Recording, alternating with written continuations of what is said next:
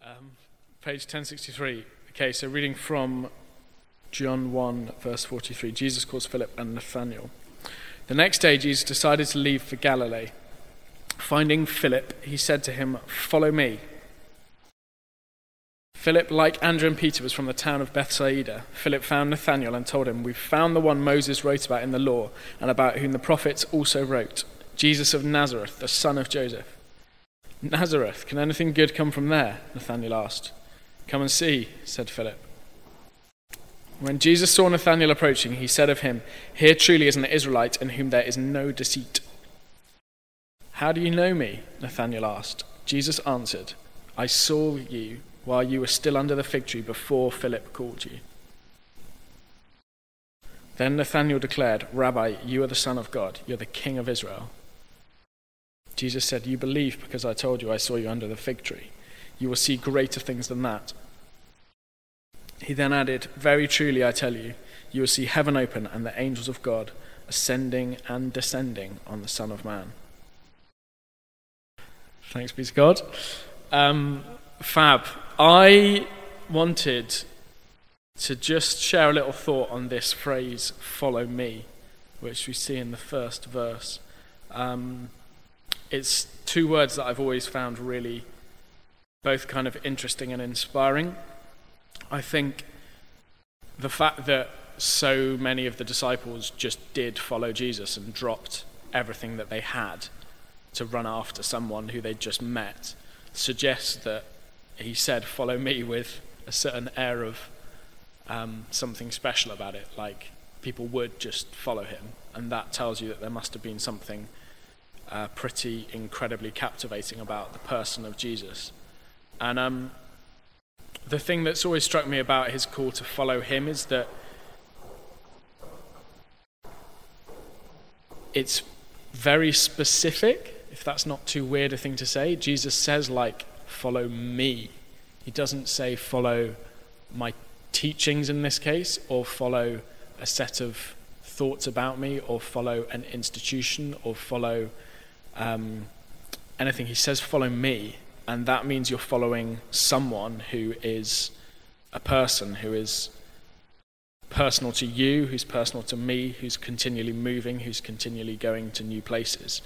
And, um, and even just Philip's response, come and see, it's kind of this idea that I can't encapsulate everything about this man via my words and tell you what he's like. You need to actually come and see him. You've got to experience him for yourself. And um, I guess my challenge for us at the beginning of this year is is just what does it look like for Jesus to personally be saying to each of us, follow me, and specifically in that perhaps what does it look like for us not to follow someone else or something else or something that's a bit like Jesus but not actually Jesus? Um, it's even very easy for us to follow our leaders, uh, to follow people who've really inspired us, to follow um, so many things that look a lot like Jesus but aren't actually Jesus. And I just, my inclination is at the beginning of this year, Jesus wants to very personally say to each of us to really hear that call. Um, and I don't know if I've overread into this, but if you look at verse 48, where Jesus says, uh, I saw you while you were still under the fig tree before Philip called you. Um, when I read that just earlier, it struck me that it's almost a re. Well, you could read it as a reprioritizing because Philip's called Nathaniel, and then Nathaniel's gone and followed Philip. And perhaps for a lot of us, the person who's called us, it's quite tempting for us to think, I'm going to follow that person because they led me to Jesus. And straight away from the off, Jesus says, I saw you before, before Philip called you. Does that make sense? And it's like actually so often I think Jesus wants to redefine who we are and what we're following by very personally hearing from him who he says we are.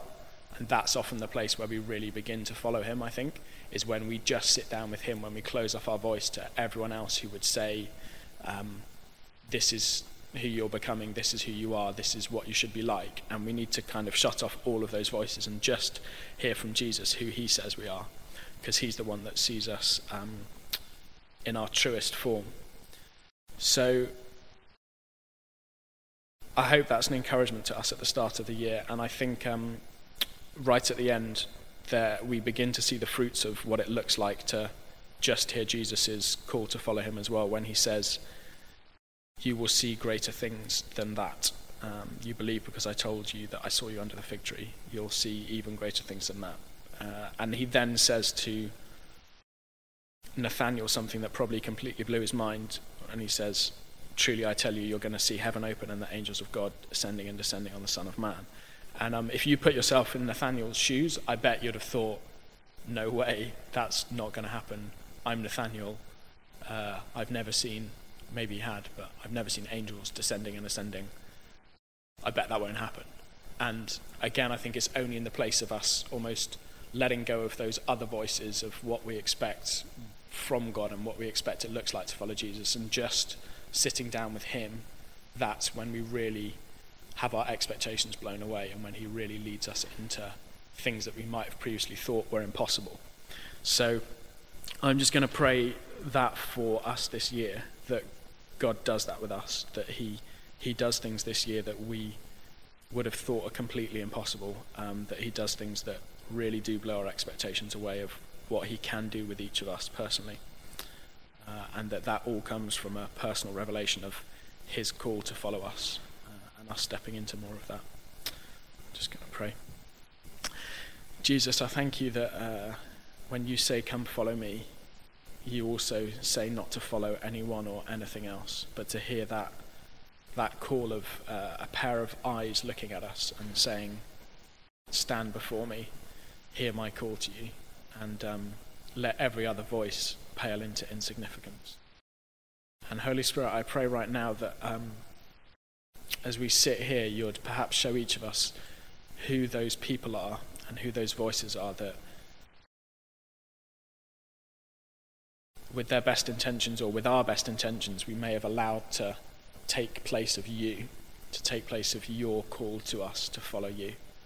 Lord, would you reveal that? Would you show us where we're actually following someone or something else? And would you afresh call to us and say, I saw you before that person saw you and told you who I was. I actually saw you first, and I plan to have a personal uh, walk and call on your life way before whoever it was who even led you to me saw you and called you.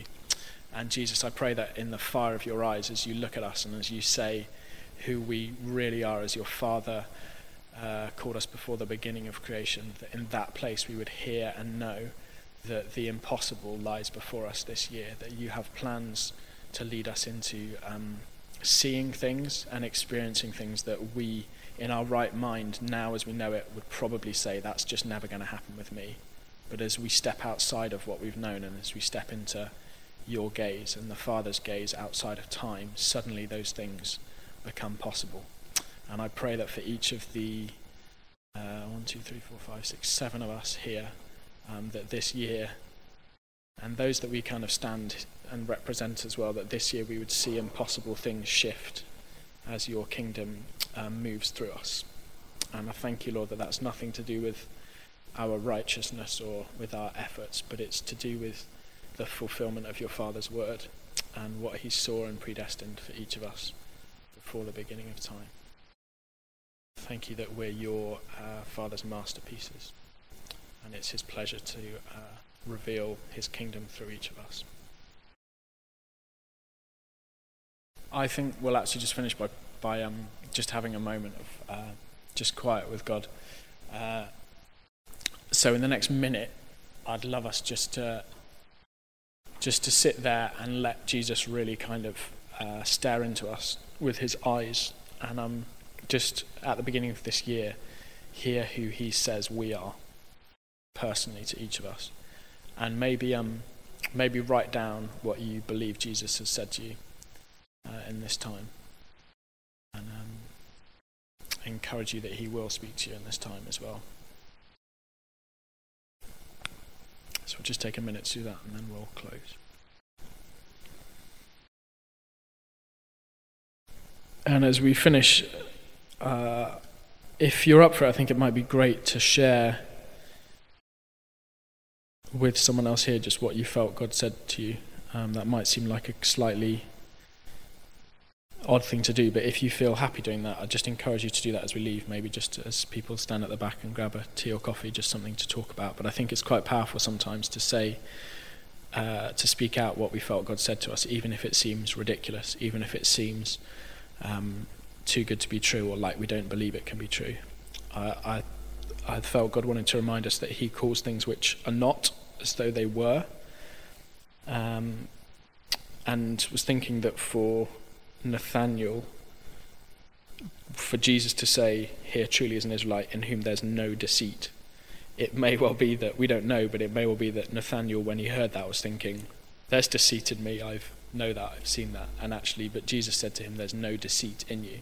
And that again is this Jesus calls things which are not as though they were. And he said, There's no deceit in you. And it was in believing that that Nathaniel became that person. And uh, I wonder if some of the things that Jesus may have just said to each of us this year, we might have heard and thought, that can't be me, that's not true. And actually let Jesus tell you who he says you are. Um, so, yeah, as we finish up, let's um, go from here and just take encouragement from that. But I really encourage each of us just to take God at his word and to let that, um, let that word uh, be a fire to us and um, change us. Amen.